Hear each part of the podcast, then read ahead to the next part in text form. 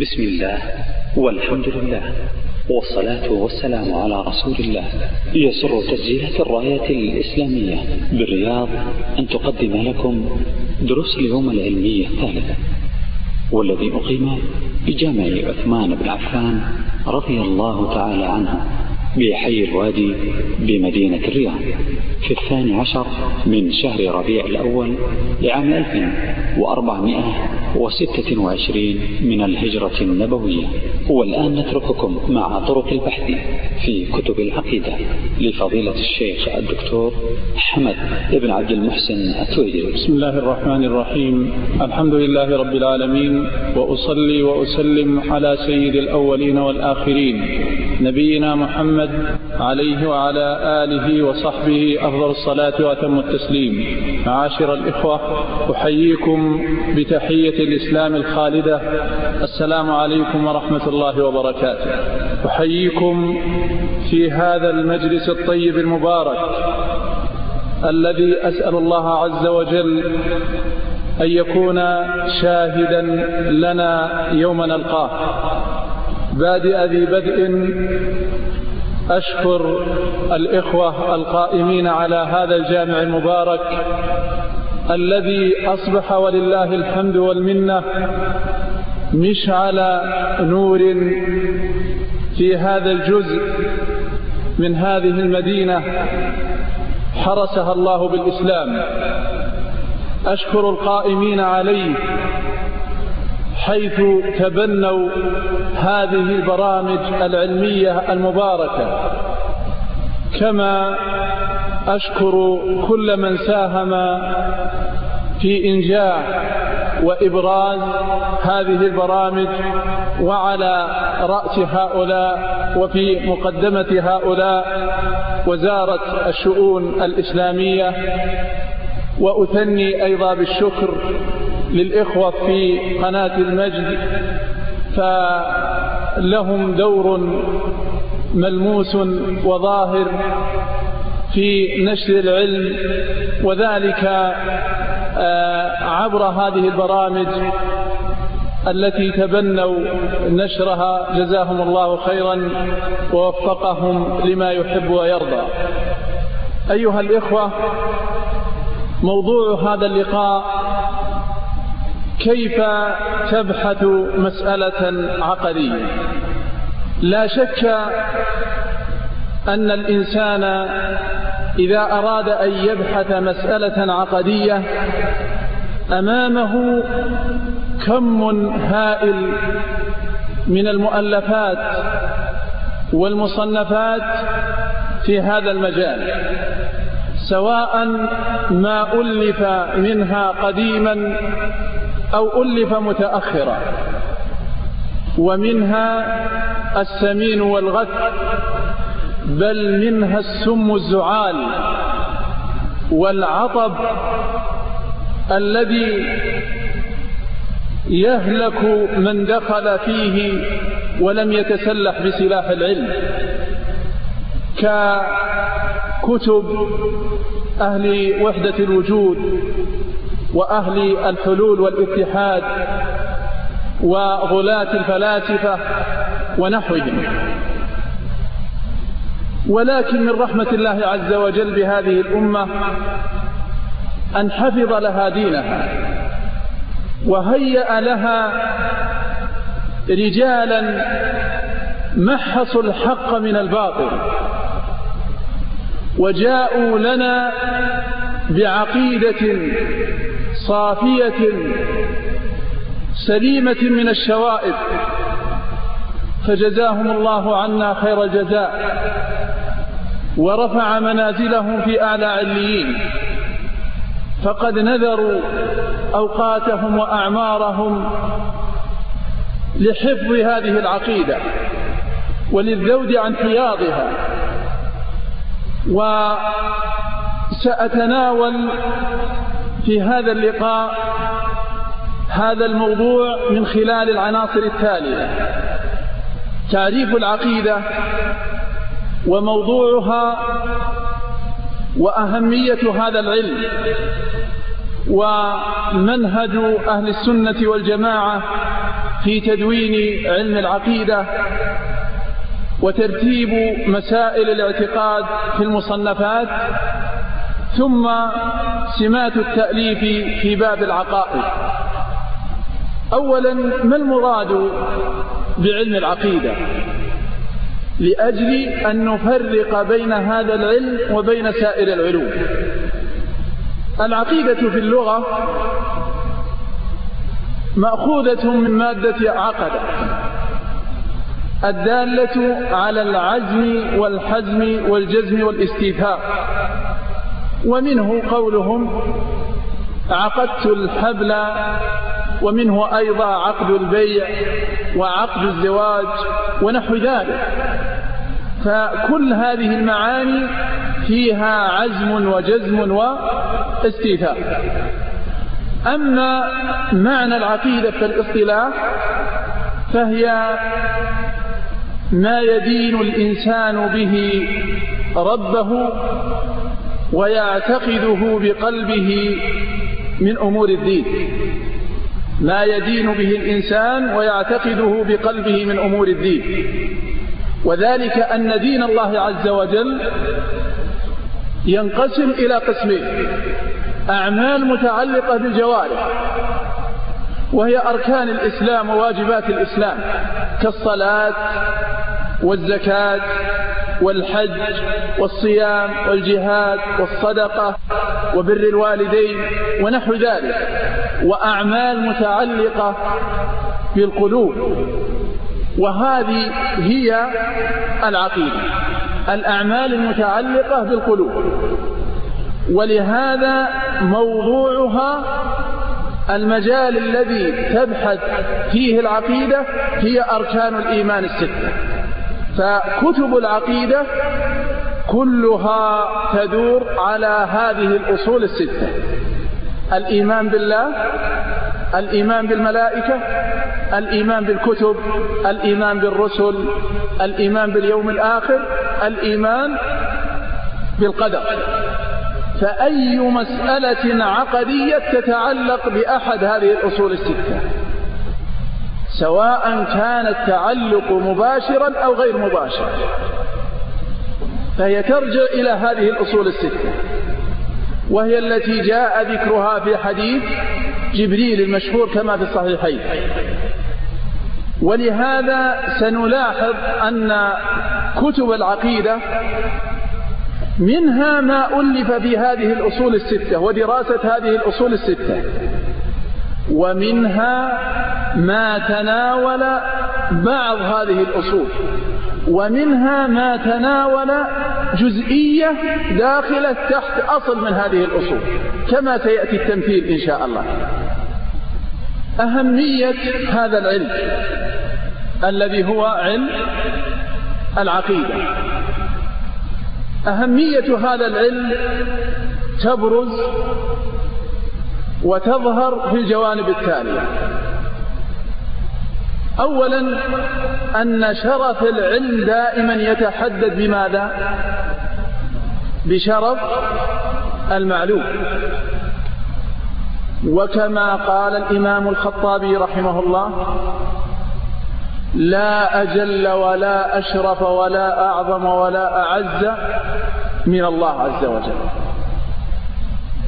وهذا العلم يدرس ما يتعلق بالله سبحانه وتعالى. ما يجب لله وما يجوز عليه وما يمتنع عليه سبحانه وتعالى. وبهذا صار هذا العلم أشرف العلوم على الإطلاق. لأنه متعلق بهذا الأمر العظيم. علاقة الإنسان بالله عز وجل. وجميع العلوم كما سيأتي فرع عن هذا العلم. أيضا مما يبين أهمية وشرف هذا العلم أن صحة الأعمال وقبول الأعمال متوقف على ماذا؟ على صحة المعتقد. فلو قدم الإنسان على ربه بأعمال كأمثال الجبال لكن عقيدته فاسدة فوجود هذه الأعمال كعدم. وقدمنا إلى ما عملوا من عمل إيش؟ فجعلناه هباء منثورا. لأنها ما بنيت على عقيدة صالحة. وجوه يومئذ خاشعة. عاملة ناصبة. النتيجة تصلى نارا حامية لماذا؟ خاشعة عاملة ناصبة تصلى نارا حامية لأنها ما بنيت على عقيدة صحيحة. فصحة الأعمال مبنية على صحة المعتقد. فإن صحت عقيدة الفرد قبلت أعماله وإن فسدت هذه العقيدة لم ينتفع من هذه الأعمال بشيء. أيضا مما يبين أهمية هذا العلم أنه أعظم الأسباب التي يحفظ صاحبها بسببها من الانحراف والانزلاق في مزالق الشبهات. إذ الإنسان في مسيره إلى الله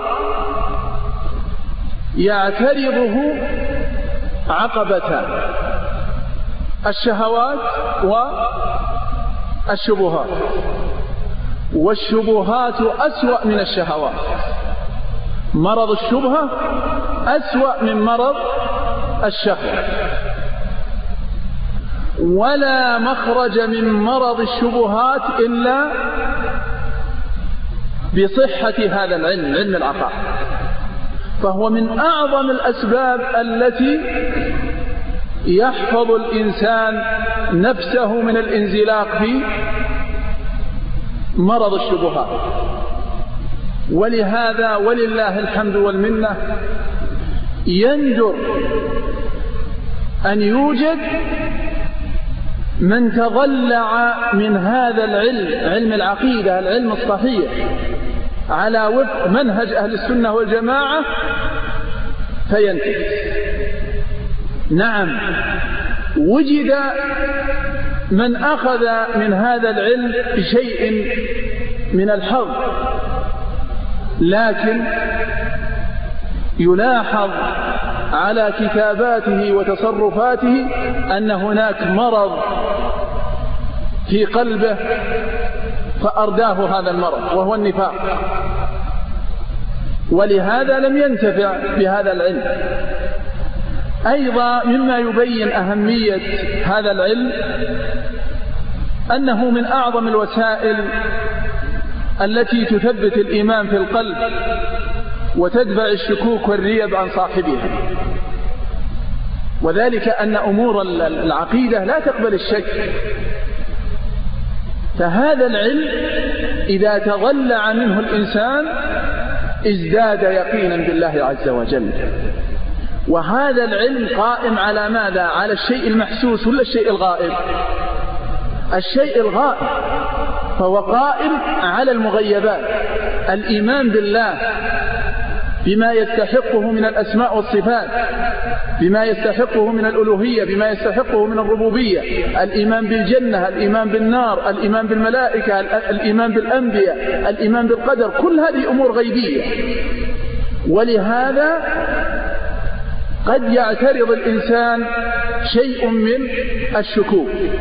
فمن أعظم الوسائل التي تثبت الإيمان في القلب هذا العلم. ولهذا يقول الغزالي أبو حامد رحمه الله المتوفى سنة 505 يقول أكثر الناس شكا عند الموت من أهل الكلام الذين طلبوا معرفة الله عز وجل لكن طلبوها من غير طريقها الصحيح طلبوها عبر المناهج الفلسفية والمناهج الكلامية فهل قادتهم هذه العلوم إلى اليقين الذي ينشدون؟ الجواب لا. قادتهم إلى الشك إلى التردد. حتى قال أحدهم وقد تضلع من هذا العلم الذي هو علم الكلام. وهو شمس الدين الخسروشاهي لما دخل عليه ومن من كبار تلامذة الرازي لما دخل عليه أحد عوام المسلمين. فسأله شمس الدين قال ما تعتقد؟ يسأل هذا العامي الذي ما تعلم قال أعتقد ما يعتقده سائر المسلمين.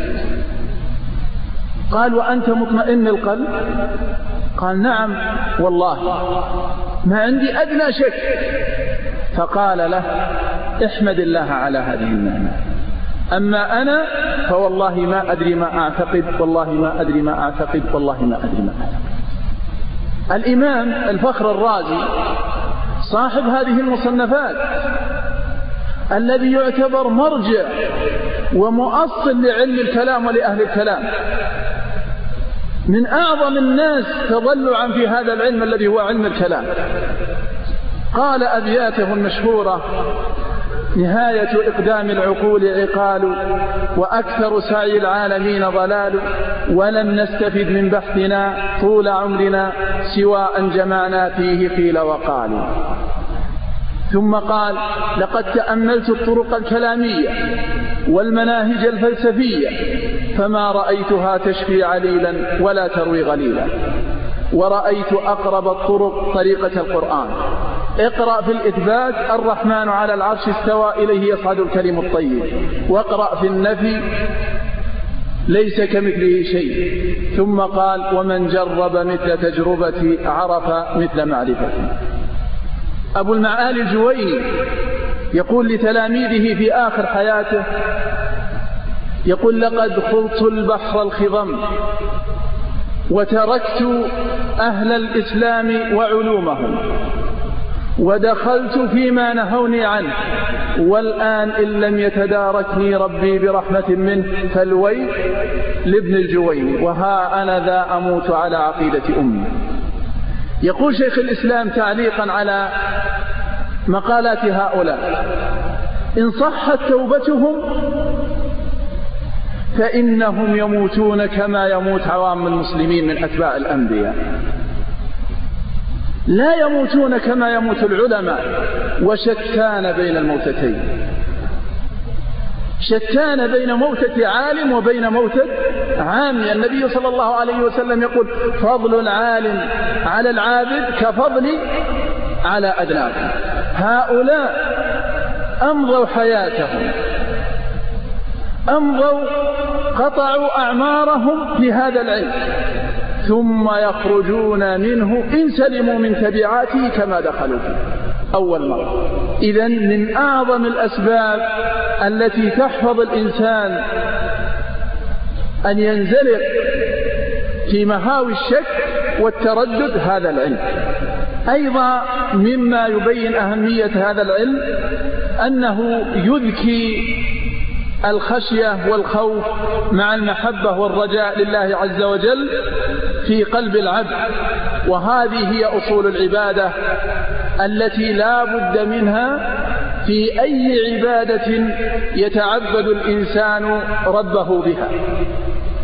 أيضا مما يبين أهمية هذا العلم أن زيادة العبودية لله عز وجل فرع عن العلم به سبحانه وتعالى. ولهذا ضعف العبودية فرع عن الجهل به سبحانه وتعالى. ومن أعظم الأسباب التي تعرف الإنسان بربه سبحانه وتعالى هذا العلم. ولهذا هذا العلم من أعظم الأسباب في ازدياد العبودية له سبحانه وتعالى. أيضا مما يبين أهمية هذا العلم ارتباط السعادة الحقيقية في الدنيا والآخرة بهذه العقيدة وجودا وعدما قوة وضعفا. أيضا هذه العقيدة هي الأساس وهي الأصل لسائر العلوم والقاعدة لجميع المعارف. فأي فائدة من علم لم يبنى على معتقد صحيح. وهذا في سائر العلوم سواء العلوم الدنيوية أو العلوم الأخروية. وأخيرا مما يبين أهمية هذا العلم أن النبي صلى الله عليه وآله وسلم أمضى أكثر من نصف عمر الرسالة في ماذا؟ في دعوة الناس إلى تصحيح المعتقد. لم يأمرهم بالحج ولا بالصيام ولم يأمرهم بالصدقة ولم يأمرهم بالجهاد. كان يغرس في نفوسهم هذه العقيدة. منهج أهل السنة والجماعة في تدوين علم العقيدة يتضح من خلال النقاط التالية. أن منهجهم توقيفي فالمصدر عندهم واحد.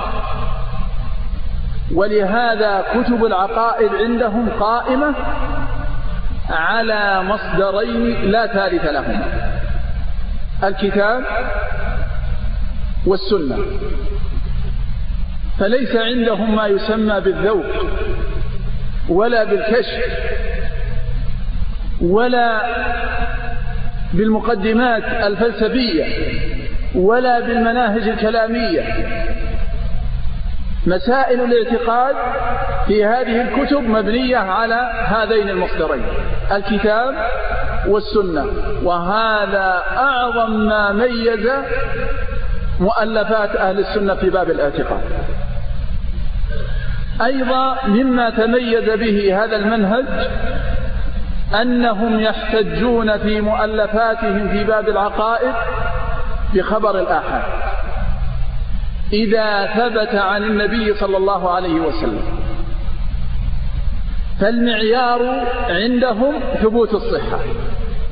فإذا ثبت هذا الحديث قبلوا به سواء كان في مسألة عقدية أو في مسألة فقهية. لا يفرقون. وما عرف المسلمون التفريق بين الآحاد وغير الآحاد من جهة القبول والرد إلا بعد أن ظهرت المعتزلة في أوائل القرن الثالث. أما أصحاب القرون المفضلة فإنهم كانوا يقبلون كل ما جاء عن النبي صلى الله عليه وسلم إذا ثبتت صحته وخبر الآحاد معلوم عند الإخوة. هو ما رواه واحد أو أكثر من واحد ولم يبلغ حد التواتر. بمعنى أنه يوجد في أحد طبقات السند راوي أو أكثر من راوي لكن لا يبلغ حد التواتر. فإذا جاءنا حديث في الصحيحين ثبت بأصح الأسانيد وكان في أحد طبقات السند في هذا الحديث راوي أو أكثر من راوي ولم يبلغ حد التواتر فأهل الكلام لا يقبلون به في باب العقائد. أما أهل السنة فمنهجهم أنه إذا ثبتت صحته قبلوا ولهم على ذلك أدلة وبراهين. ليس هذا مجال ذكرها أيضا آه، مما تميز به منهج أهل السنة في تدوين علم العقيدة الاستدلال بالإجماع والعقل والفطرة. وهذا فيه رد على أهل الكلام والمخالفين لأهل السنة الذين يتهمون أهل السنة بأنهم حشوية أهل حشو فقط. قال الله قال الرسول لا يقيمون للعقل وزنا. نقول هذا كذب على أهل السنة. فأهل السنة يحتجون بالإجماع بإجماع الصحابة بإجماع الأئمة. ويحتجون أيضا بالعقل ويحتجون بالفطرة. فكتبهم مليئة بذكر هذه الأنواع من الأدلة. كتاب الرد على الجهمية والزنادقة للإمام أحمد مليء بالأدلة العقلية. كتاب رد الدارمي على الجهمية وعلى بشر المريسي مليء أيضا بالأدلة العقلية. كتاب الإيمان لأبي عبيد مليء بالأدلة العقلية. فمن قال أن أهل السنة لا يقيمون للعقل وزنا؟ نعم. الفرق بين أهل السنة وبين مخالفيهم في هذه المسألة أنهم لا يجعلون العقل إيش؟ هو الأصل هو المصدر الأساسي لا. العقل الفطرة يأخذون بها لكن ليست هي الأصل في هذا الباب.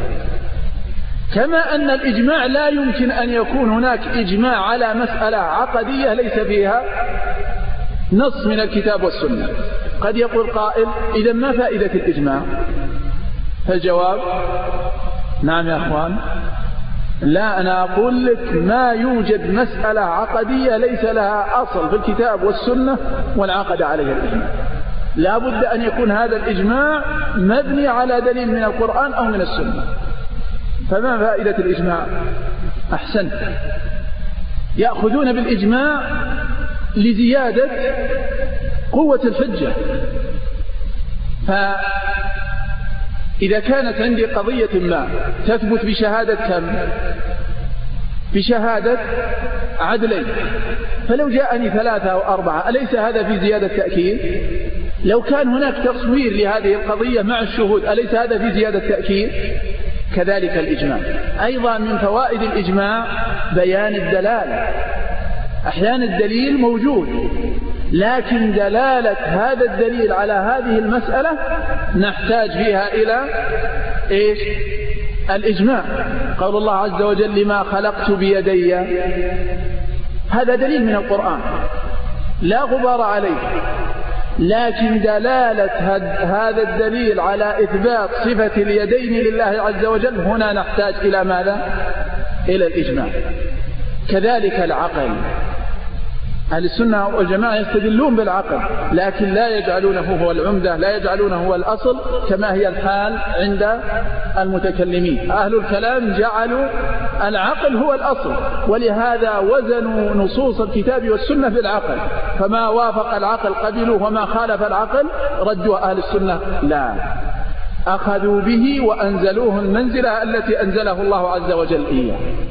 استخدموه فيما خلق له. فأثبتوا به الوحدانية على وجه العموم. أثبتوا به الربوبية لله عز وجل. والقرآن مليء بالأدلة العقلية الدالة على إثبات الوحدانية لله إثبات اليوم الآخر. نعم. لكن هناك مسائل عقدية لا يمكن إثباتها بماذا؟ بالعقل. بل مبناها على التسليم لنصوص الوحيين.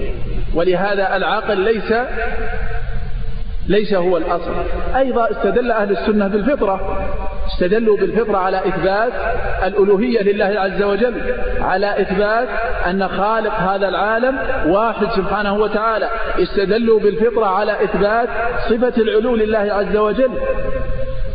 آه، أيضا مما ميز منهج أهل السنة والجماعة في هذا الباب الوضوح والسهولة والسلاسة مع الاختصار والإيجاد.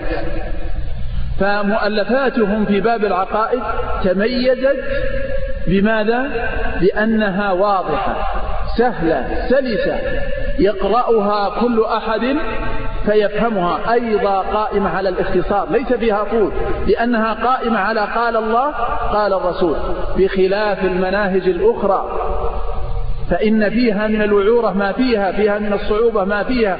ولهذا أحيانا قد تقرأ لا أقول أسطرا بل أوراقا بل كتبا ولا تفهم منها شيء. وهي تعالج أهم قضية من القضايا قضية وحدانية الله عز وجل. أما كتب أهل السنة والجماعة في باب العقائد فلا واضحة سهلة لأنها مبنية على نصوص واضحة وبينة على نصوص الكتاب والسنة. الدليل على أن خالق العالم واحد قول الله عز وجل أم خلقوا من غير شيء؟ إيش؟ أم هم الخالقون. لو نظرنا إلى دليل المتكلمين على إثبات هذه القضية وأشهر دليل عندهم دليل الثمانية عندهم أدلة كثيرة طويلة لكن أشهر الأدلة وأوضح الأدلة دليل الثمانية صورته أنه لو كان للعالم خالقان صانعان وأراد أحدهما تحريك جسم وأراد الآخر تسكينه أو أراد أحدهما إحياء جسم وأراد الآخر إماتته. فإما أن يحصل مرادهما جميعا أو لا يحصل مرادهما جميعا أو يحصل مراد أحدهما دون الآخر. الأول مستحيل لأنه جمع بين النقيضين والثاني مستحيل لأنه مستحيل لأنه جمع بين النقيضين ولأنه يدل على عجزهما والعاجز لا يصح أن يكون إلها فلم يبق إلا الثالث وهو الإله الحق. هذا يا إخوان عندهم أشهر وأوضح وأسهل دليل. ما رأيكم هذا لو طرح على العوام؟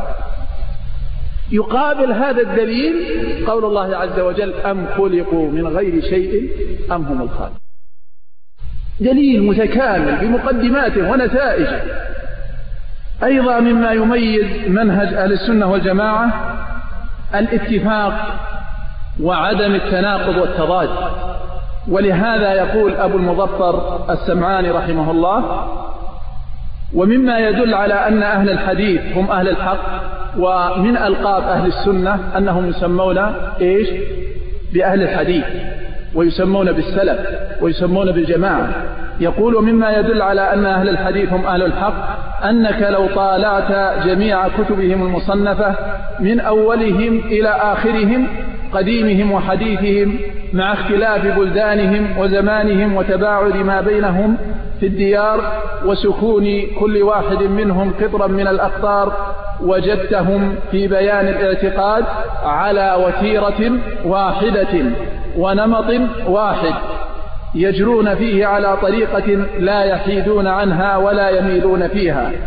قولهم في ذلك واحد ونقلهم واحد لا ترى بينهم اختلافا ولا تفرقا في شيء ما وإن قل بل لو جمعت جميع ما جرى على ألسنتهم ونقلوه عن سلفهم وجدته كأنه جاء من قلب واحد وجرى على لسان واحد وهل على الحق دليل أبين من هذا؟ انتهى كلامه رحمه الله.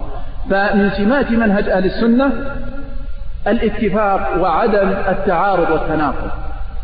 تقرأ في جميع مؤلفاتهم وكتبهم تجد هذه السمة بارزة والسبب أنهم يريدون على مصدر واحد ويصدرون عن هذا المصدر. بخلاف المؤلفات التي ألفت على المناهج التي خالفت منهج أهل السنة. تجد بينها من التعارض والتناقض الشيء الكثير بل المؤلف الواحد للشخص الواحد تجده يقرر هذه المسألة هنا ويقرر ما يناقضها في موضع آخر. والسبب اعتمادهم على كم مصدر؟ مصادر متعددة. اعتمدوا على العقل. وهل للعقل رابط؟ بأي عقل يوزن الحق؟ بعقل ابن سينا أم بعقل الفارابي أم بعقل جويني؟ أم بعقل الرازي؟ أم بعقل فلان؟ ولهذا تناقضت واختلفت أقوالهم حتى وصل الأمر ببعضهم أن كفر بعضهم بعضا. فالمعتزلة اختلفوا فيما بينهم وكفر بعضهم بعضا. الخوارج اختلفوا فيما بينهم وكفر بعضهم بعضا. الفلاسفة اختلفوا فيما بينهم. الأشاعرة اختلفوا فيما بينهم. ترتيب مسائل الاعتقاد في مصنفات أهل السنة. الناظر في مصنفات أهل السنة في باب العقائد يلحظ أن المتقدمين لم يكن لهم منهج موحد في ترتيب مسائل الاعتقاد ولهذا كانوا يبدأون بالأهم فالمهم. وأحيانا يبدأون بالمسألة التي تعالج قضية قائمة عندهم. يبدأون غالبا بمسألة التوحيد ثم يذكرون مسألة الإيمان ثم مسألة القدر. ثم أحيانا يذكرون ما يتعلق بأمر الصحابة وهكذا. أيضا يلاحظ على منهج المتقدمين في التأليف أنهم لا يولون قضية آه، التقسيم المنهجي الموجود عند المتأخرين. هذا لا يولونه اهتماما. ولهذا أحيانا تأخذ كتاب في العقيدة عندهم من أوله إلى آخره لا تجد فيه عنوانا. أما المتأخرون الذين ألفوا في هذا الباب فغالبا أنهم رتبوا كتب العقائد أو مسائل الاعتقاد في كتبهم على أصول الإيمان الستة. فيبدأون بالأصل الأول ما يتعلق بالإيمان بالله عز وجل وما يتفرع عنه من الربوبية والألوهية والأسماء والصفات ثم ينتقلون للكلام على الأصل الثاني ثم الثالث ثم الرابع ثم الخامس ثم السادس. سمات التأليف في باب العقائد عند أهل السنة. هناك سمات متعددة تميز بها التأليف في باب العقائد عند أهل السنة والجماعة. منها تدوين مسائل الاعتقاد من خلال الجوامع الحديثية. بمعنى أنهم لا يؤلفون هذا الكتاب ابتداء في موضوع إيش؟ في موضوع العقيدة وإنما يؤلف كجامع يجمع أبواب العقائد وغير أبواب العقائد فتكون مسائل الاعتقاد مضمنة ضمن هذه المسائل وبالمثال يتضح المقام. عندنا مثلا صحيح البخاري. هل ألفه لتقرير مسائل الاعتقاد فقط؟ أم هو جامع؟ جامع لكن ذكر مسائل الاعتقاد في أبواب وكتب مستقلة. فذكر مثلا كتاب الإيمان في أول الصحيح وذكر كتاب التوحيد في آخر الصحيح. صحيح مسلم. ذكر كتاب الإيمان. آه الترمذي رحمه الله ذكر كتاب الإيمان. النسائي ذكر كتاب الإيمان ضمن سننه. كتاب السنة. ذكره أبو داود في آخر سننه. ذكره أيضا ابن ماجه في أول السنن. كتاب القدر. ذكره البخاري وذكره مسلم وذكره الترمذي. كتاب الفتن ذكره البخاري في صحيحه ومسلم وأبو داود والترمذي وابن ماجه. كتاب أخبار الآحاد ذكره الإمام البخاري. الاعتصام بالكتاب والسنة ذكره الإمام البخاري. الإمارة كتاب الإمارة ذكره الإمام مسلم. صفة المنافقين وأحكامهم مسلم. وهناك أيضا أبواب وكتب ومسائل عقدية ضمنت مجامع أخرى كسنن الدارمي وسنن سعيد بن منصور ومصنف عبد الرزاق ومصنف ابن أبي شيبة وغيره. هؤلاء ذكروا مسائل الاعتقاد ضمن كتب تعتبر مجاميع ذكروا فيها مسائل الاعتقاد وغير مسائل الاعتقاد.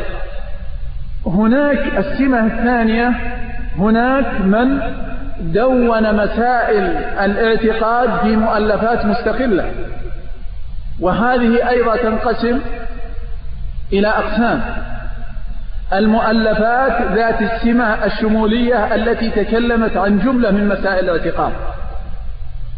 يعني عندنا الآن النوع الأول مؤلفات لم تؤلف في باب الاعتقاد ابتداء وإنما ضمنت مسائل الاعتقاد فيها تبعا. لكن القسم الثاني لا ألفت ابتداء في أبواب العقيدة. وهذه وهذا النوع من المؤلفات ينقسم أيضا إلى أقسام. فمنه ما ألف في جملة من مسائل الاعتقاد بمعنى لم يقتصر على مسألة أو مسألتين. أو على قضية أو قضيتين. ألف في جملة من مسائل الاعتقاد ومن هذا مثلا الفقه الأكبر للإمام أبي حنيفة على خلاف في نسبة للإمام أبي حنيفة رحمه الله فهو من رواية أبي مطيع البلخي تلميذه ومن رواية ابن حماد. فهناك من يطعن في صحة نسبة هذا الكتاب إلى أبي حنيفة لكن الذي يتبين بعد البحث أن الكتاب من إملاء الإمام أبي حنيفة أملاه على ابنه حماد وعلى تلميذه أبي مطيع البلخي. هذا الكتاب تضمن كثير من مسائل الاعتقاد. أيضا من الكتب التي ألفت وفق هذا المنهج عقيدة السلف أصحاب الحديث للإمام الصابوني وهي رسالة صغيرة لكنها تضمنت كثير من مسائل الاعتقاد.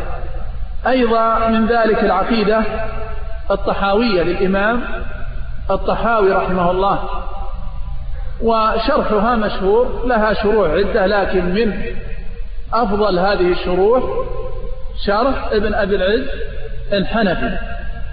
أيضا مما ألف وفق هذا المنهج صريح السنة لابن جرير الطبري والتبصير في معالم أصول الدين أيضا لابن جرير. أنا لن أذكر من الأمثلة إلا ما هو مطبوع. سأعرض عن المخطوط.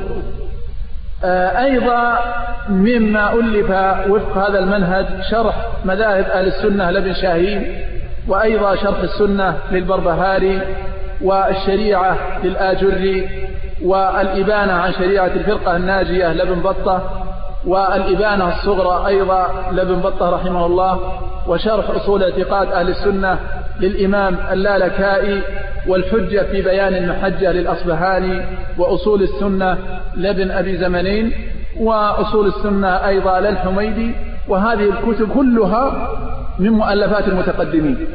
أوسع هذه الكتب وأشملها شرح أصول اعتقاد أهل السنة للإمام اللالكائي والإبانة الكبرى لابن بطة رحمه الله. وهذان الكتابان يعتبران من موسوعات أهل السنة. فقد جمع فيهما آه، آثار كثيرة في جل مسائل الاعتقاد. بلغت نحو من ثلاثة آلاف أثر وحديث.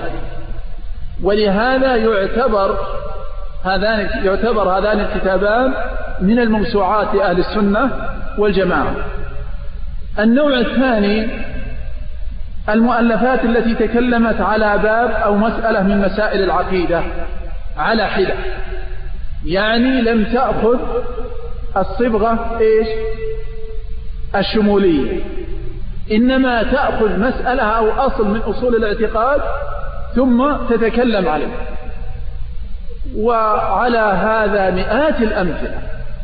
فمن ذلك مثلا خلق أفعال العباد لمن؟ للبخاري رحمه الله. أخذ مسألة واحدة متعلقة بماذا؟ بالقدر وبكلام الله عز وجل. أيضا الإيمان لأبي عبيد رحمه الله والقدر للفريابي وللبيهقي أيضا كتاب بهذا الاسم. تناول فيه فقط مسألة القدر والمخالفين لأهل السنة في هذه المسألة. أيضا من الكتب التي ألفت آه، العظمة لأبي الشيخ. تناول جانب الأدلة الدالة على ربوبية الله عز وجل. أيضا العلو لابن قدامة العلو للعلي الغفار أيضا للذهبي. هذا الكتاب تناول صفة واحدة من صفات الله عز وجل. آه، أيضا مثلا اجتماع الجيوش الإسلامية لابن القيم قرر في هذا الكتاب إثبات صفة العلو. أيضا مفتاح دار السعادة تناول فيه إثبات ربوبية الله عز وجل وإثبات الحكمة والرد على المنكرين لحكمة الله عز وجل من الجبرية وغيرهم.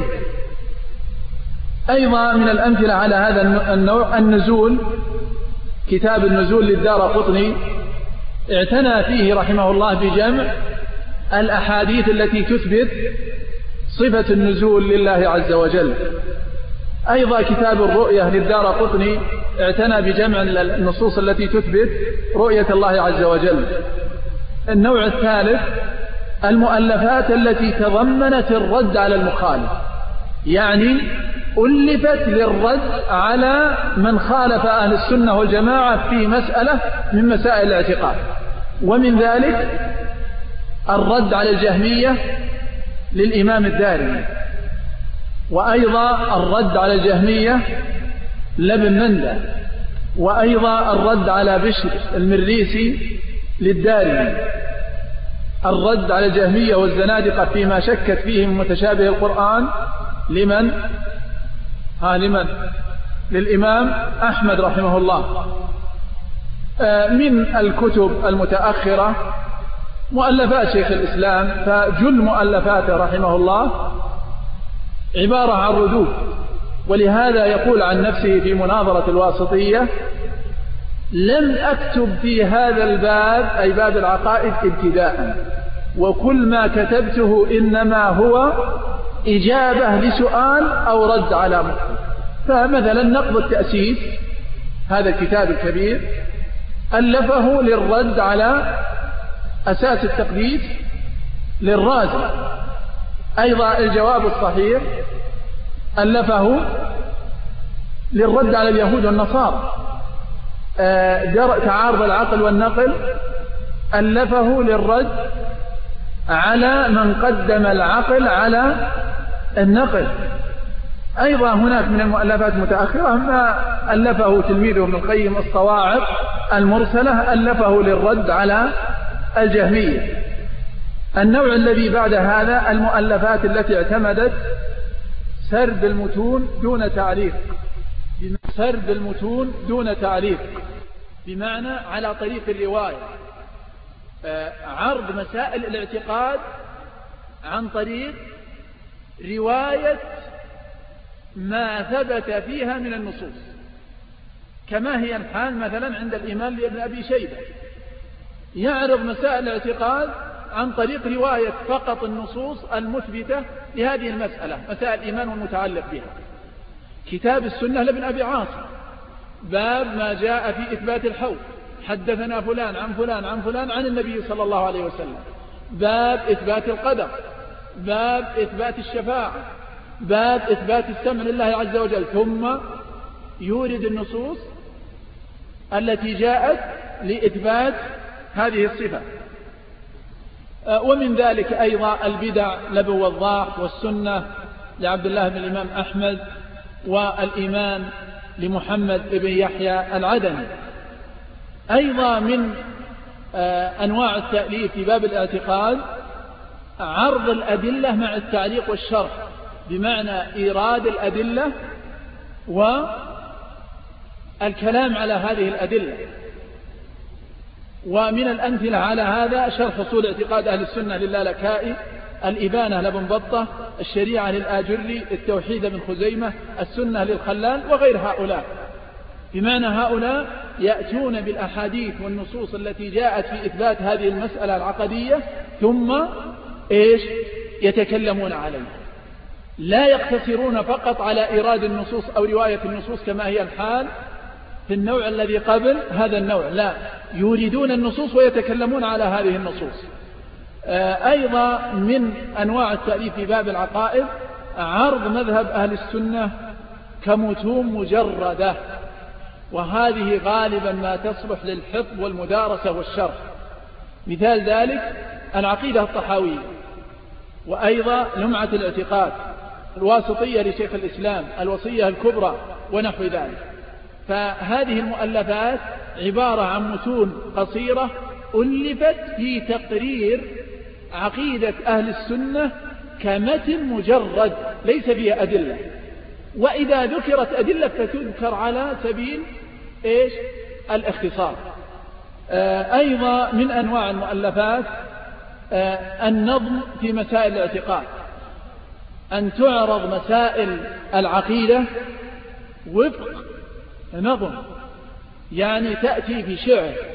ومن ذلك الحائية لابن أبي داود والمنظومة في القدر لشيخ الإسلام والنونية لابن القيم والسفارينية للسفاريني وأيضا من المتون المتأخرة سلم الوصول للحافظ الحكمي رحمه الله.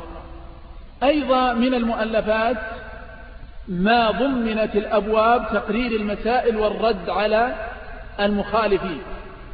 يعني يكون الرد وتقرير المسألة يظهر في إيش؟ في الباب. كما هي الحال عند الإمام البخاري رحمه الله في كتاب التوحيد أو في كتاب الإيمان. مثالها أيضا ابن, ابن أبي عاصم في كتابه السنة. أيضا من المتأخرين الشيخ محمد عبد الوهاب رحمه الله في كتاب التوحيد فإنه نحى منحى الإمام البخاري. باب كذا ثم يذكر الأحاديث والآيات. فضمن معنى الباب في عنوان الباب. فيرد على المخالف من خلال هذه النصوص وفق هذا العنوان المذكور. أخيرا فيما يتعلق بهذه المسألة التي هي مؤلفات أهل السنة في باب العقائد مصادر لا يستغني عنها الباحث في علم العقيدة. نحن ذكرنا المصادر الرئيسة التي هي مصادر مسائل الاعتقاد. سواء كانت هذه المسائل مضمنة في كتب ألفت في هذا الموضوع استقلالا أو كانت ضمن مجاميع ألفت في هذه المسائل وفي غيرها. لكن هناك مصادر ثانوية لا يستغني عنها من يبحث في مسائل الاعتقاد. منها أولا كتب التفسير وذلك أن الباحث في مسائل الاعتقاد عند الكلام على آية من الآيات فلا بد أن يرجع أولا إلى كتب التفسير. ومن أبرز التفاسير المعتمدة هنا عمدة التفاسير الذي هو تفسير ابن جرير الطبري رحمه الله خاصة أنه عني بجمع الآثار الواردة في تفسير هذه الآية. فمثلا قول الله عز وجل لو كان فيهما آلهة إلا الله لفسدتا. هذه الآية محل خلاف بين أهل السنة وبين المتكلمين. هل هي دالة على إثبات توحيد الألوهية أم دالة على إثبات توحيد الربوبية؟ فلا بد للباحث في هذه المسألة أن يرجع إلى كتب التفسير ليرى وينظر ماذا قال المفسرون في هذه الآية. أيضا من المصادر التي لا يستغني عنها الباحث في علم العقيدة شروح الحديث. مثال ذلك مثلا التمهيد لابن عبد البر الذي شرح فيه موطأ الإمام مالك ضمنه مسائل عقدية كثيرة على وفق منهج أهل السنة والجماعة. ولهذا إذا كان الحديث في موطأ الإمام مالك فيحسن للباحث أن يرجع إلى كلام ابن عبد البر في التمهيد ولينظر ماذا قال وماذا قرر. وقد أثنى عليه شيخ الإسلام كثيرا ونقل منه كثيرا وجعله من مراجع أهل السنة والجماعة. أيضا من آه، شروح الحديث التي يحسن الرجوع إليها شرح معاني الآثار للإمام الطحاوي. أيضا من الكتب التي لا يستغني عنها الباحث في مجال العقيدة كتب الفقه. قد يقول قائل ما علاقة كتب الفقه في موضوع العقائد؟ بلى هناك علاقة وثيقة. فعندنا مسائل الردة. قد ضمنها الفقهاء كتبهم. فلا بد من الرجوع إلى كتب الفقهاء لننظر المسائل التي حكموا فيها بردة من ارتكبها ومن فعلها. أيضا هناك مسائل تعتبر من مسائل الفقه أو من مسائل الفروع كما يسمى ذكرها أهل السنة في مسائل العقيدة من ذلك المسح على الخفين من ذلك صلاة التراويح. قالوا والمسح على الخفين سنة وصلاة التراويح سنة. لماذا ضمنوا هذه المسائل في كتب العقائد؟ ها؟ لأن هناك من أهل البدع من خالف في هذه المسائل. فجعلوها من السمات التي يتميز بها السنة عن البدع. ولهذا لا بد من رجوع إلى كتب الفقهاء في تقرير مثل هذه المسائل.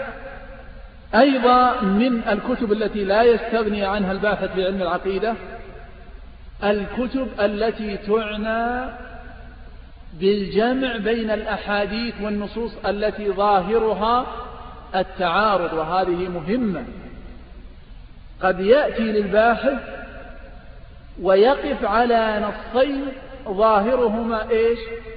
التعارض. أضرب بذلك مثال. قول النبي صلى الله عليه وسلم لا عدوى ولا طيرة وقول في الحديث الآخر الصحيح وكلاهما في الصحيح فر من المجلوم فرارك من الأسد. فلا بد أن نرجع إلى الكتب التي تعنى بالجمع بين الأحاديث لنرى ماذا قال أهل العلم عن هذه الأحاديث.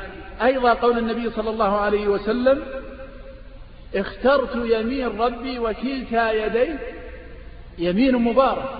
وفي الحديث الآخر في يده اليمنى يأخذ بيده اليمنى ويأخذ بيده الشمال كما في صحيح مسلم. فكيف نجمع بين هذا وهذا؟ لا بد من الرجوع إلى المصنفات التي تعنى بالجمع بين النصوص. ومن ذلك تأويل مختلف الحديث لابن قتيبة. وأيضا مشكل الآثار للإمام الطحاوي وهو فريد من نوعه في هذا الفن. وأيضا إبطال التأويلات لأبي يعلى مع ما أخذ عليه فيه من إيراد بعض الأحاديث الضعيفة وأحيانا الموضوعة. أيضا من الكتب التي لا يستغني عنها طالب العلم كتب الغريب كتب غريب الحديث لأنه قد يمر بألفاظ غريبة فلا بد أن يرجع إلى كتب الغريب. ومن ذلك غريب الحديث لأبي عبيد وغريب الحديث لإبراهيم الحربي وغريب الحديث للخطابي وغريب الحديث النهاية في غريب الحديث ابن الأثير والمرجعان الأخيران فيهما ما فيهما بل يتوقى الإنسان كلام هؤلاء خاصة في باب الصفات رحمهم الله. أيضا من المصادر التي لا يستغني عنها الباحث في علم العقيدة معاجم المصطلحات. قد يمر الإنسان في البحث في مسائل الاعتقاد على مصطلحات يحتاج أن يبين معناه. قد يمر على مسألة مثلا الجسم الجوهر الحيز العرض الجهة الكم الكيف. فلا بد أن يرجع إلى المعاجم التي عنيت بإيضاح هذه المصطلحات. ومن ذلك المبين للآمل في ألفاظ الحكماء والمتكلمين وهي رسالة صغيرة لكنها مفيدة جدا في بابها بل فريدة في بابها.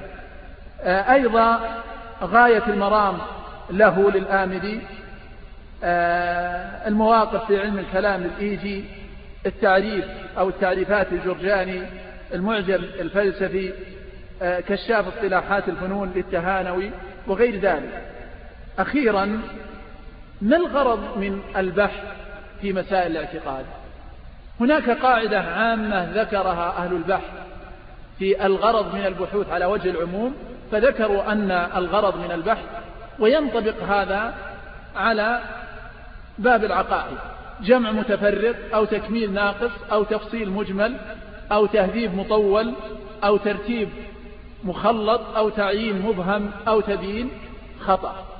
وغالبا من يبحث في مسائل الاعتقاد إما لتقرير مسألة عقدية أو جمع عقيدة علم من الأعلام أو دراسة منهج علم من الأعلام في العقيدة أو الرد على مخالف في مسألة عقدية. هناك ناحية منهجية مهمة جدا لمن أراد أن يكتب في بحث للرد على المخالف. ماذا؟ طيب تفضل. وهذه لعلها تكون آخر مسألة. أقول هناك مسألة مهمة مسألة منهجية. إذا كان الإنسان يبحث في مسألة عقدية للرد على المخالف. هناك خطوات معلومة. لدى الجميع قضية مثلا الابتداء بذكر الأدلة من القرآن ثم الأدلة من السنة. ثم ذكر أقوال الصحابة وأقوال الأئمة المتقدمين وذكر أقوال أئمة أهل العلم الناحية المنهجية المهمة في هذا أن يحرص أن يذكر أقوال الأئمة المتقدمين الذين ينتسب إليهم هذا المخالف أو يعظمهم هذا المخالف وهم يخالفونه فيما يذهب إليه. وهذا المنهج يسلكه شيخ الإسلام كثيرا في الرد على المخالفين. فمثلا إذا كان هذا المخالف أشعري ومتأخر الأشاعر فيحسن أن ترد عليه بأقوال مثلا أبي الحسن الأشعري أو أقوال أبي بكر ابن الباقلاني رحمه الله الذي ذكر شيخ الإسلام أنه يعتبر أفضل المنتسبين للأشعري. يقول ليس من المتقدمين ولا المتأخرين أفضل منه. أيضا ربما أو يمكن الاستدلال عليه مثلا بقول الإمام البيهقي إذا كان هذا المردود عليه من أهل التصوف فيمكن أن ترد عليه بقول مثلا أو أقوال الإمام الفضيل بن عياض أنه معظم عند الصوفية بأقوال عبد القادر الجيلاني أو الجيلي. نعم آه، بقول أبي عبد الله بن خفيف كل هؤلاء يعظمهم أهل التصوف وينتسبون إليه إذا كان هذا المردود عليه ممن يتمسك في الفروع بمذهب الأحناف نرد عليه بقول الإمام أبي حنيفة بقول الإمام محمد بن الحسن إذا كان شافعيا رددنا عليه بقول الإمام الشافعي. إذا كان مالكيا رددنا عليه بقول الإمام مالك أو محمد بن سحنون أو نحوهما ممن يعظمهم هذا المردود عليه. وهذا المنهج سلكه شيخ الإسلام كثيرا في ردوده على المخالفين. أنه يحتج عليهم بأقوال أئمتهم المتقدمين. ولهذا لا بد لهذا المخالف أن يسلم أو يعاند. آه هذا ما أحببت الإشارة إليه في هذه الرجالة. أسأل الله سبحانه وتعالى أن ينفعنا بما قلنا وسمعنا. والله أعلم. وصلى الله وسلم على نبينا محمد. شكر الله لفضيلة الشيخ على ما قدم وبين نسأل الله عز وجل أن يجعل هذا في ميزان حسناته. فضيلة الشيخ هناك أسئلة كثيرة ونحن نعتذر من الإخوة بأن تكون الأسئلة ما يكون في الموضوع نفسه. يقول الأخ هل من منهج أهل السنة في باب الاعتقاد أن يكون عن طريق الاجتهاد؟ يقول أم يكفي فيه تقليد عالم معروف؟ مسألة الاجتهاد والتقليد محل خلاف. في الفروع تعرفون الأصل فيها. في الفروع قال أهل العلم من كان عنده المقدرة في النظر في الأدلة والترجيح فيلزمه النظر وأن لا يقلد. وإذا كان ليس عنده هذه الملكة فليقلد من يثق في علمه ودينه أما مسائل الاعتقاد فالأصول والتي لا يصح إيمان العبد إلا بها فهذا لا يجوز فيه التقليد. ولهذا إذا شرحنا آه، إذا لقنا الداخل في الإسلام الأصول التي يدخل بها الإسلام يلزمنا أن نشرح له معنى هذه الأصول لكي يعتقدها بقلبه ويفهمها. نعم آه، أما مسائل المتفرعة عن هذه الأصول والتوسع في هذا الباب فإذا كان الشخص ليس عنده المقدرة النظر في الأدلة وفي أقوال أهل العلم فليقلد من يثق في علمه ودينه من أهل السنة والجماعة. أحسن الله إليكم. يقول الأخ هل يسوغ الخلاف بين أهل السنة والجماعة في مسائل الاعتقاد كالحكم بغير ما أنزل الله؟ أو القول أن الإيمان شرط, شرط كمال أو صحة والخلاف المعروف في هذا؟ مسائل الاعتقاد أصولها أجمع عليه أهل السنة والجماعة. ولن يحصل ولله الحمد والمنة في أصول الاعتقاد أي خلاف لا من الأولين ولا من الآخرين بل إن الاتفاق سمة بارزة من سمات أهل السنة والجماعة. فالذي يقول به أبو بكر وعمر هو الذي يقول به الإمام الشافعي والإمام أحمد وهو الذي يقول به شيخ الإسلام وتلميذه ابن القيم وهو الذي يقول به الشيخ محمد عبد الوهاب وتلامذته وهو الذي يقول به الشيخ ابن باز والشيخ ابن عثيمين والسبب أن المصدر واحد لكن قد قد يكون هناك بعض المسائل الفرعية التي يكون فيها الخلاف بين أهل السنة. والسبب في ذلك عدم وضوح الأدلة والاحتمال الدليل لعدة أوجه. مثال ذلك رؤية النبي صلى الله عليه وسلم لربه هل رأى ربه أم لا؟ مسألة محتملة ولهذا جرى الخلاف فيها قديما وحديثا. جرى الخلاف فيها بين الصحابة. علما أن شيخ الإسلام رحمه الله حاول الجمع بين الأقوال وقال لا خلاف في المسألة وليس هذا مجال ذكر الخلاف. مثلا مسألة التفضيل بين عثمان وبين علي رضي الله عنه. اتفق أهل السنة قاطبة على تقديم عثمان على علي في الخلافة لكن اختلفوا في أيهما أفضل. لكن الذي استقر عليه أمر أهل السنة تقديم عثمان على علي رضي الله عنه.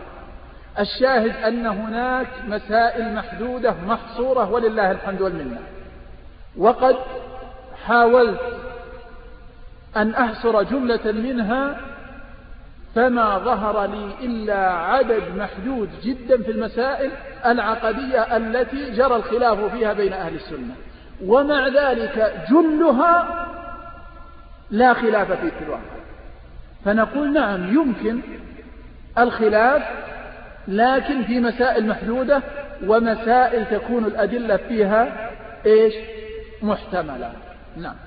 أعظم الله لكم المثوبة. يقول والسؤال تكرر ما هي المتون التي تنصحون بحفظها؟ وما هي أفضل شروحها؟ آه، في علم العقيدة. آه، المتون كثيرة و يعني لا يصلح كناحية منهجية الإجابة في إطلاق. لأن كل إنسان بحسب آه، واقعه وبحسب ظروفه وبحسب إمكاناته. فهذا الإنسان قد يستطيع حفظ هذا المتن لكن يصعب على الشخص الآخر يناسبه المتن الآخر. أذكر مرة طلبت من بعض الإخوة حفظ متن كشف الشبهات للشيخ محمد. حفظه البعض وتعذر على البعض بتاتا والبعض حفظه كما يحفظ اسمه. فالناس إمكانات فأقول يبدأ بالمتون المختصرة. المتون الموجزة.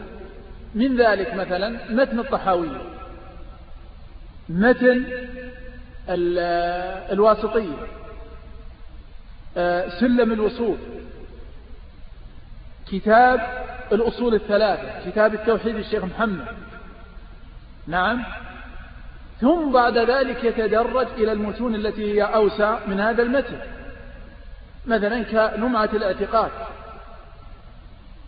كمثلا آه، عقيدة آه، أهل السنة والجماعة للصابون. أما شروح هذه المتون فمثلا الواسطية لها شروح كثيرة جدا. آه، شرح جمع من أهل العلم. ممن شرحها من المتأخرين الشيخ ابن سعدي رحمه الله وله شرح مختصر عليها. آه، شرح الشيخ زيد الفياض أيضا رحمه الله. هناك تعليقات للشيخ عبد العزيز. هناك شرح موسع للشيخ محمد بن عثيمين رحمه الله. سلم الوصول حقيقة مما يميز هذا المتن وأنا أحث الطلاب والإخوة دائما على حفظه لأن مؤلفه شرحه. وأعرف الناس بمقاصد الكلام صاحب الكلام. ولهذا نقول للإخوة احفظوا سلم الوصول ثم انتقلوا بعد ذلك لقراءة شرحه لمؤلفه في معارج القبول. بالإمكان تبدأ بمختصر المعارج ثم تنتقل إلى المعارج. نعم. كتاب التوحيد الشيخ محمد لا شك أنه مهم وخاصة في هذا الزمن آه، لأنه يعالج قضايا واقعية محسوسة ملموسة وهي مخالفة والإلحاد في توحيد الألوهية. فينبغي على طالب العلم أن يحفظ هذا الكتاب عن ظهر قلب والحمد لله شروحه كثيرة جدا. يبدأ بالمختصرات كالقول السديد ونحوها ثم ينتقل إلى المطولات كفتح المجيد وتيسير العزيز الحميد. نعم. أحسن الله إليكم. ما الفرق بين أهل الكلام وأهل المنطق؟ وما هو رأيكم في تعلم علم المنطق؟ آه، أهل الكلام استفادوا من أهل المنطق وأخذوا بعض القواعد من أهل الفلسفة والمنطق علم الكلام هو العلم الذي يدرس مسائل أصول الدين بالعقل المجرد كقواعد ومسائل عقلية. علم المنطق لا أشمل علم المنطق ولهذا استخدم علم المنطق في أصول الفقه. استخدم في علوم أخرى. علم المنطق كما ذكر أصحابه أنه وضع كآلة لحفظ اللسان الوقوع في الخطأ. أما تعلم علم المنطق فكما قال شيخ الإسلام في أول كتابه الرد على المنطقيين قال لا ينتفع به البليد ولا يستفيد منه الذكي. لأنه غالب مقدماته أمور بديهية ولكنهم أطروها بهذه الأطر مقدمات ونتائج تصديقات وتصورات. ولهذا الغنى من لم يكن بحاجة إليه فالغنى عنه أفضل. لكن قد يحتاج مثلا في أصول الفقه لأن بعض قواعد أصول الفقه مبنية على المنطق. ولهذا غالبا من يدرس أصول الفقه يدرس المقدمة المنطقية لكن يعاب على الدارسين لهذا العلم التوسع فيه. يأخذ الإنسان منه بقدر الحاجة وليس كل الناس بحاجة إلى هذا العلم كبقية العلوم الأخرى التي يحتاج لها المسلم مثل علم العقيدة علم الفقه. نعم علم التفسير. لا هو علم يحتاج إليه بعض الناس. فليأخذ منه بقدر الحاجة. نعم. أحسن الله إليكم تكرر سؤال هل الصابوني رحمه الله من الصوفية؟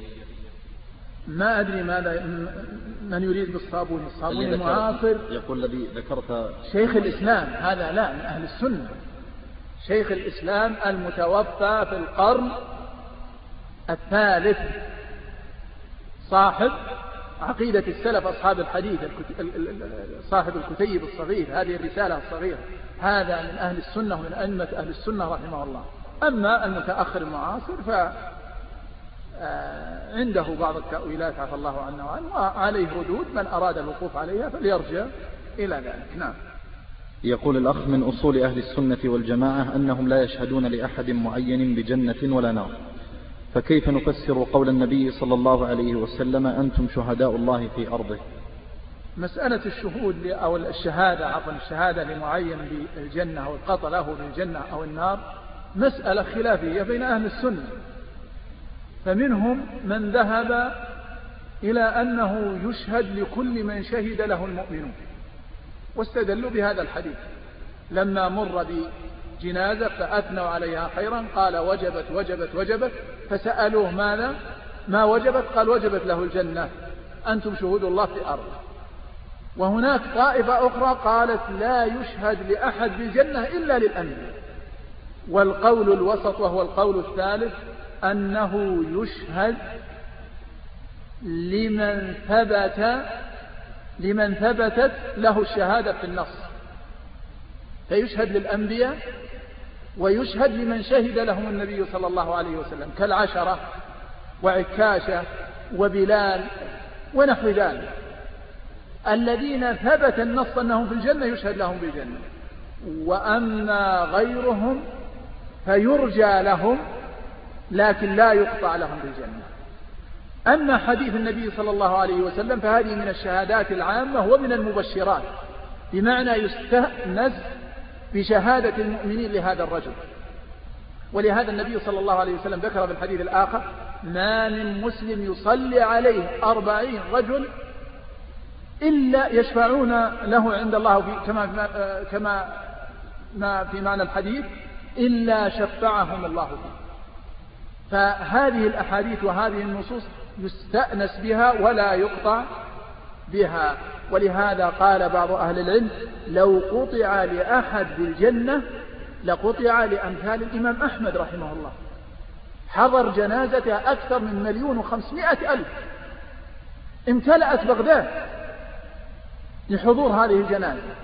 لكن مع ذلك ما شهد له أهل السنة بالجنة لكن رأوا أن هذه من المبشرات. نعم. أحسن الله إليكم. يقول السائل في حديث القلوب بين أصبعين من أصابع الرحمن يقلبها كيف شاء ويقول أنه روى الحديث الأعمش فقد ورد أنه حرك أصبعيه فما حكم الإشارة في تعيين صفات الله عز وجل؟ قبل الأعمش حركها النبي صلى الله عليه وسلم الذي هو قدوتنا وإمامنا. لما روى هذا الحديث حرك أصبعيه عليه الصلاة والسلام. ولهذا فعل الأعمش إنما هو تسليم للنص. بقي مسألة هل يحرك الإنسان جوارحه في حكاية صفة ما؟ ثبت أن النبي صلى الله عليه وسلم حرك أصبعيه كما في هذا الحديث وثبت عنه كما عند البيهقي أنه لما تلا قول الله عز وجل إن الله نعم ما يعظكم به إن الله كان سميعا بصيرا أشار إلى سمعه وبصره. ولما ذكر حديث أن الله يقبض السماوات والأرض ثم يهزهن. يقول أنا الملك أخذ يبسط النبي صلى الله عليه وسلم يده ويحركها. نعم. ولما دخل عليه اليهودي كما في صحيح مسلم وقال إنا نجد أن الله عز وجل يضع يوم القيامة السماوات على أصبع ويشير إلى أصبع. ويضع الأرض على أصبع والشجر على أصبع إلى آخر الحديث ويشير إلى أصبع. فضحك النبي صلى الله عليه وسلم تصديقا لقول هذا الحبر وتلا قول الله عز وجل وما قدر الله حق قدره.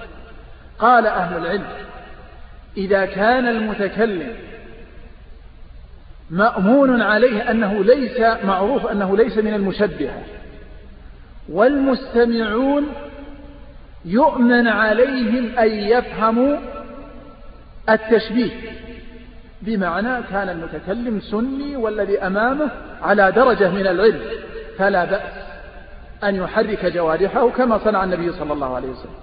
وأما إن كان المتكلم مظنة القول بالتشبيه أو أن المستمعين يخشى عليهم أن يفهموا شيئا من التشبيه فالأولى ترك ذلك. وقد ثبت عند اللالكائي أن الإمام أحمد سمع قاصا يتكلم في المسجد. ثم ذكر هذا الحديث. القلوب بين أصبعين من أصابع الرحمن يقلبها كيف يشاء فحركها. فغضب الإمام أحمد وقام وقال قطعها الله قطعها الله قطعها الله وصرف قال الإمام أحمد غضب عليه لأنه إما لحظ عند الرجل أنه مشبه أو أنه لحظ أن المستمعين قد لا يدركون المعنى الصحيح لهذا العمل. فأنكر عليه هذا الكلام. نعم. أحسن الله إليكم. يقول في الحديث القدسي قال الله تعالى ويسب الدهر وأنا الدهر. السؤال هل من أسماء الله الدهر؟ آه المسألة خلافية. خطابي وغيره ذكر أن من أسماء الله الدهر واستدل بهذا الحديث.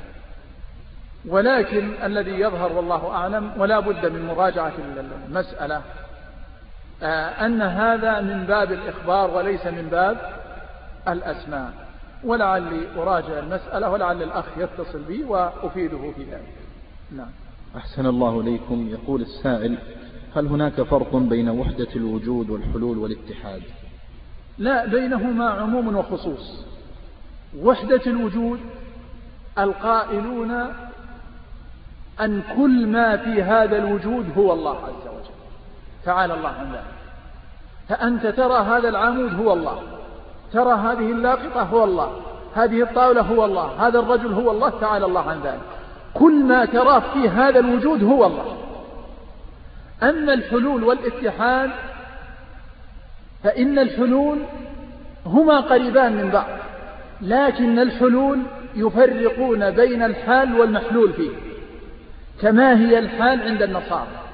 يزعمون أن الناسوت حل في اللاهوت. الإله حل في عيسى. ماشي؟ كحلول الماء في الإناء. وكقول غلاة الرافضية كقول غلاة الرافضة أن الله حل في علي والأئمة من بعده. ماشي؟ هذا الحلول. فعندي الآن حلول الماء في الإناء. عندي ماء وعندي إناء. هناك تمييز بين الماء وإيش الإناث كذلك أهل الحلول عندهم تمييز بين الحل والمحلول فيه. أما أهل الاتحاد فقالوا لا أن اللاهوت امتزج بالناسوت كامتزاج الماء باللبن. خلاص أصبحوا أصبحا شيئا واحدا لا يمكن التفريق بينهما. فقالوا الله اتحد بكل شيء بخلاف أهل الحلول. وهذا المذهب ظهر عند النصارى وعند غلاة الباطنية وظهر أيضا عند غلاة الصوفية كابن عربي وابن سبعين والسهروردي والحلاج وأمثالهم. نعم. أحسن الله إليكم. نختم بهذا السؤال ثم نستأذن الشيخ بتسليم جوائز الحلقة الثالثة كيف تفسر آية. يقول أنك ذكرت حفظك الله أن شيخ الإسلام من المتأخرين كيف يكون ذلك؟ ومتى نقول أن الشخص من المتقدمين ومتى نقول أنه من المتأخرين؟ آه هذا مصطلح منهجي ليس له غابط منضبط سوى ما ذكره جمهور أهل العلم في قضية التفريق بين المتقدمين من السلف والمتأخر غالبا إذا أطلق المتقدمين فالمراد بهم جمهور أهل القرون المفضلة لأنهم الذين جاء فيهم النص بالثناء. خير الناس قرني ثم الذين يلونهم ثم الذين يلونهم. وغالبا التفرق والاختلاف لم يحصل في هذه الأمة إلا بعد انقضاء القرون الثلاثة المفضلة. فأصحاب أهل هذه القرون هم الذين يسمون متقدمين في الجملة ومن بعدهم يسمى متأخر. لكن بالنسبة لنا قد يكون شيخ الإسلام وابن القيم ومن بعدهم ومن قبلهم بالنسبة لنا يسمى متقدم والمتأخرون من عاشوا مثلا في هذه القرون والعصور المتأخرة. فالشاهد أنه منهج اصطلاحي غير منضبط مئة في المئة لكنه يؤخذ في الجملة. نعم. جزا الله فضيلة الشيخ خير الجزاء وجعلنا الله وإياكم ممن يستمعون القول فيتبعون أحسنه. وتقبلوا تحيات إخوانكم في تسجيلات الراية الإسلامية بالرياض والسلام عليكم ورحمة الله وبركاته.